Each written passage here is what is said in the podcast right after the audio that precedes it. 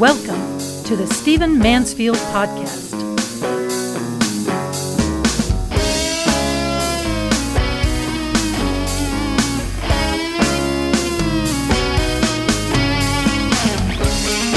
Well, welcome to the Stephen Mansfield Podcast. It's great to have you with me.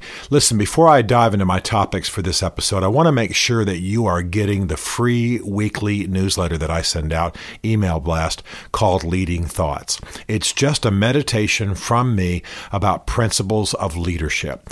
I believe the hard factors, the firm factors in your life and work, you'll master the technical aspects, the computer aspects, the accounting aspects, the uh, you know, the technical aspects of whatever you do, flying your plane or running your plumbing business or whatever.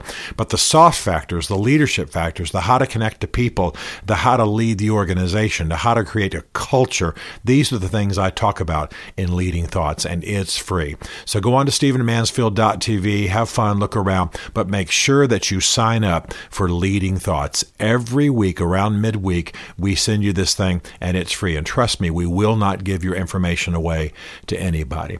Now, we're heading into the election. It's an exciting time. We're in the last, as I record this, ten days. We've just had the second presidential debate, and we learned that they can behave themselves. Hey, good news. It was fairly civil, uh, fairly well organized. And Miz Kelker, who uh, led that, who directed that, who was the moderator, did a great job. So I think all of us Americans finished not being as embarrassed as we had been the first time. Many of you will remember that I predicted long ago, back in about May, um, that it was very possible, despite all that was against him, that Donald Trump might win this election. And I've said humorously on this podcast in recent weeks that it was as though Donald Trump heard me and in his stubbornness just decided to defy me. He has set himself on fire time after time after time after time. Uh, a, a rather poor campaign, a rather poor response to COVID, rather ridiculous interviews, et cetera, et cetera. However, as we are still about ten days out from Election Day, November third, it is still statistically possible for Donald Trump to win. I'm not saying that's what I want. I'm not telling you how I'm voting. I'm just saying it is still statistically possible. And so I think the election will be tight.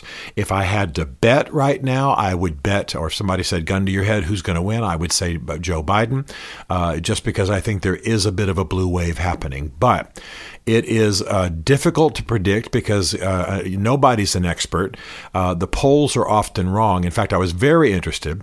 Uh, there's a gentleman I pay some attention to, a pollster and prog- political prognosticator named Frank Luntz, L U N T Z, a guy I keep an eye on. He's often right, has good analysis.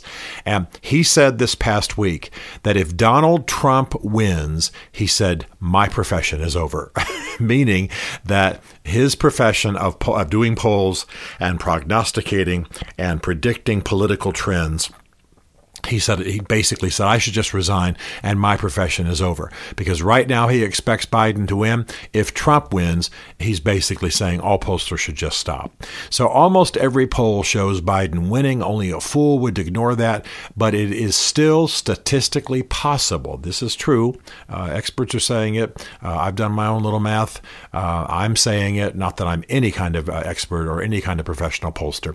But the numbers are close enough. If you throw out The, if you consider the margin of errors, if you throw out the extreme polls run probably by an ide- ideologically driven organization, if you look just at what's really there nationwide, it's still statistically possible for Trump to win, although Biden is ahead. So we're going to have a contentious election. We'll probably have a contested election. Uh, we'll probably have down ballot. A number of uh, elections have to be redone at the state level, state and local level. Um, Right now, the, the the smart money, and I mean that quite literally, by the way, Wall Street is betting, other people are betting, donors are betting, uh, major corporations are betting uh, that, that Joe Biden is going to win. But it is still statistically possible for Donald Trump to win. Now, having said all that, let me talk about something that's more in my wheelhouse, and that is faith and politics. Uh, this past week, uh, a man that some, whose name some of you may know, John Piper, who's an eminent pastor and a Christian writer and commentator, wrote an article. And um, it is it is very interesting. It's uh, the, law, the title is something like Politics, Personalities, and Ruin, or something. It's along that line. Sorry, I didn't look it up before I got on the podcast. Uh, but look up John Piper in his recent article that's got the ruin in the title. That'll help you. It's got three P's and then the word ruin. Um, and he makes a point that I think is going to be much of a factor in this election. And it certainly is the way many people of faith are feeling. He says that even though he could never vote for Joe Biden or the Democrats uh, because of where they are on a huge number of moral issues as defined by Scripture, obviously abortion, obviously L G B T Q issues, um, obviously other matters of taxation or perhaps uh, international affairs or perhaps propping up foreign dictators. He mentions all of this. Um, he could never vote for Biden. He says what many Christians are not paying attention to is that even though Trump is right on some issues, issues from a biblical perspective, again, abortion, L G B T Q, et cetera. Um, he is his character is such, his boastfulness, his pride, his sexual immorality, et cetera, is such that it is how also having a destructive effect on the nation. And so he has said, I cannot vote for either one of them. I will either not vote for the for the president in the presidential race, or I will, you know, vote for someone else. Even even Kanye, Kanye West is running. That's me talking, not him. I'm sure he won't vote for Kanye. Uh, but it was a bit of a shock to see Kanye West on a presidential ballot. Uh, and uh, he will not vote for either either of the men and, and the, representing the two parties, but he will either write someone in or he will vote uh, for somebody else. I assume maybe the Libertarian candidate or something. Uh, my guess is he'll write somebody in because even the Libertarian candidate does not align with his values. Now, this is an important person to watch, an important trend to watch. And I'll have to tell you, given my the interviews that I have done, the people I've talked to, the folks I'm on the phone with from time to time, uh, fairly fairly well-placed and, and influential and active um, religious leaders in America, I'll have to say this is very much the sentiment. There are certainly those uh, evangelicals, those religious conservatives, Roman Catholics, et cetera, people who lean traditional, people who lean conservative in their theology and thus in their politics, Uh, who are going to vote for Donald Trump. No question about it. Uh, a great many people will vote for Donald Trump. He got eighty-one percent of the white evangelical vote in two thousand sixteen. I don't think he'll get that this time. But the race is likely to be close. And if a lot of evangelicals do, as John Piper says he is going to do, or perhaps has already done, and that is not vote for the Republican or Democratic nominee, but instead uh, write somebody in, this could have a pretty huge impact on the election. What's more important to me than exactly how they vote is the sentiment. It's the fact that we are actually living in a country where a man like John Piper and many millions other others like him simply don't believe that the nominees from either of the prominent, most prominent two uh, political parties are people they can vote for, people whose very character they can support. You, you, you know, when Jimmy Carter ran against uh, Ronald Reagan and vice versa, uh, I don't know that anyone said that their fundamental character, the fundamental character of either man was so flawed that they couldn't be voted for. Uh, a conscientious, patriotic American f- could vote for either man from the standpoint of character and basic morality. And is he a patriot? And uh, does he is he basically honest? And is he being faithful to his wife? And does he love his kids? And, you know, he's not he's not trafficking anybody anywhere or, you know, doing anything immoral. Uh, and what Americans are saying is they they don't believe that that's true of either one of these men. In fact, I hear interviews a great deal, read a lot of material, a great many people who say, absolutely, I'm voting for Trump. And no, I don't think he's personally a man of morality or character at all.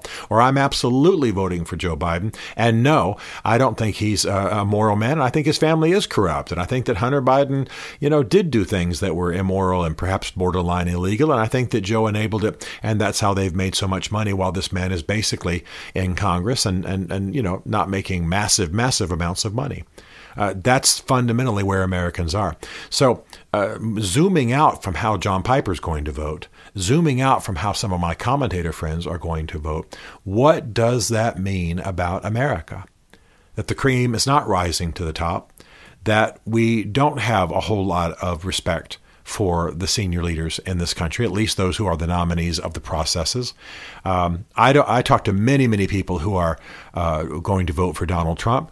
Uh, none of them believe that he's fundamentally a good man. I've had them literally say to me, I will vote for him because I think he represents some of the values I care most about, but I don't like him, don't trust him, don't want him in my home, don't want him near my daughter. I mean, literally, folks have said this to me, and fairly highly placed folks. And of course, there are folks who feel exactly the same way about Joe Biden. What does this mean? Going forward, long term, this is almost the bigger issue. We're being told this is the most important election in our history. Okay, granted, it's an important election. I'm not putting that down. You, I've already said everything I have to say about this election, and you will vote the way that you vote, and God bless you as you do what your conscience dictates. Long term, beyond the election, what we have to grapple with is this. Why is our country so tormented? Why are we under the judgment of God? Is this what it looks like to be under the judgment of God? Have we displeased a living God who cares about America and is disgusted with this generation's immorality? Are we putting children to death in abortion? Are we allowing immoral behavior? Are we conducting ourselves in callous ways? Are we Sodom and Gomorrah of a new generation? I mean, we should ask ourselves those questions because there is a reason. I'm, I'm not just always about analyzing what is. I'm about analyzing the meaning of what is. We know who Joe Biden is. We know who Donald Trump is. We know who their vice presidential nominees are. We know the basic platforms of the of the parties. We know basically what's in contention in our country. But zooming out from that, about the nature of the country itself, you know, we should be living in a glorious time, even with COVID. We have technology. We have great wealth. We are prosperous. Um, we may have lost some respect during the Trump administration internationally, but we'll get it back. You know, we're still arguably one of the most powerful nations on earth. Um, we still fundamentally use our force in the world for good. Fundamentally, I, I can certainly list, as many of you can, the places where we have not done that. And we have ruined nations and assassinated leaders. And I, I'm, I'm with that. I'm not denying that. But fundamentally, we are a force for good in the world. We should be enjoying a great time, and yet we are unhappy, we are tortured, we are in contention with each other. Literally, the summer cities were burning. They may be again after the election, and we don't trust any of the elected leaders who are at least running for president, if not, you know, leading the House and the Senate, and perhaps even on the Supreme Court. We're literally about to put a nominee on the Supreme Court, whom I like very much, but whom much of the country is going to see as illegitimate and a justice with a with an asterisk by her name. This is the nature of our politics. And the thought I want to leave you with, the thought I want you to grapple with and pray about it and, and, and conduct yourself about and draw conclusions um, regarding is, are we in fact under some kind of supernatural divine judgment? Are we being dealt with as a nation? Is there something more than one of these two men winning and thus the millennium dawning? You know, I've spoken out against messianic politics before. I'm not an overheated preacher. I'm not attempting to Uh, you know, walk. I don't walk around with a sandwich board sign on myself saying the end is near. That is not how I think, or not even my theology. But beyond this election, we've got to ask ourselves, why are we in this stink to begin with? Why are we in this mud? Why are we in this bog of despond to begin with? The Slough of Despond, as was said in Pilgrim's Progress. Why are we here? Because our country is in a bog, is in a slough, is in a place of despondency. And we should ask ourselves why. Obviously, I think our country always has to look at its dealings with God, but I think each of us should ask ourselves this question. Now, I've got time for another podcast or two before the election. We will certainly talk about these things and what has happened. Where I am now, Mister Biden is most likely to win, along with his vice presidential nominee, Kamala Harris. And of course, that will mean that Mister Trump and Mister Pence uh, go away. Uh, I could be wrong, because the numbers are so close. That's simply where the betting money is right now. Beyond all of this, who are we? Why are we here? Why do we have such poor choices? And what does it mean for what America is meant to be and how she relates to her God and to her history? Ask yourself those questions. I'll come back to those matters soon. Stephen Mansfield is a New York Times best-selling author, a popular speaker, and a frequent faith and culture commentator on Fox and C N N. His groundbreaking books on faith and society include The Faith of George W. Bush, The Search for God in Guinness, Mansfield's Book of Manly Men, and Lincoln's Battle with God. Learn more at stephen mansfield dot t v.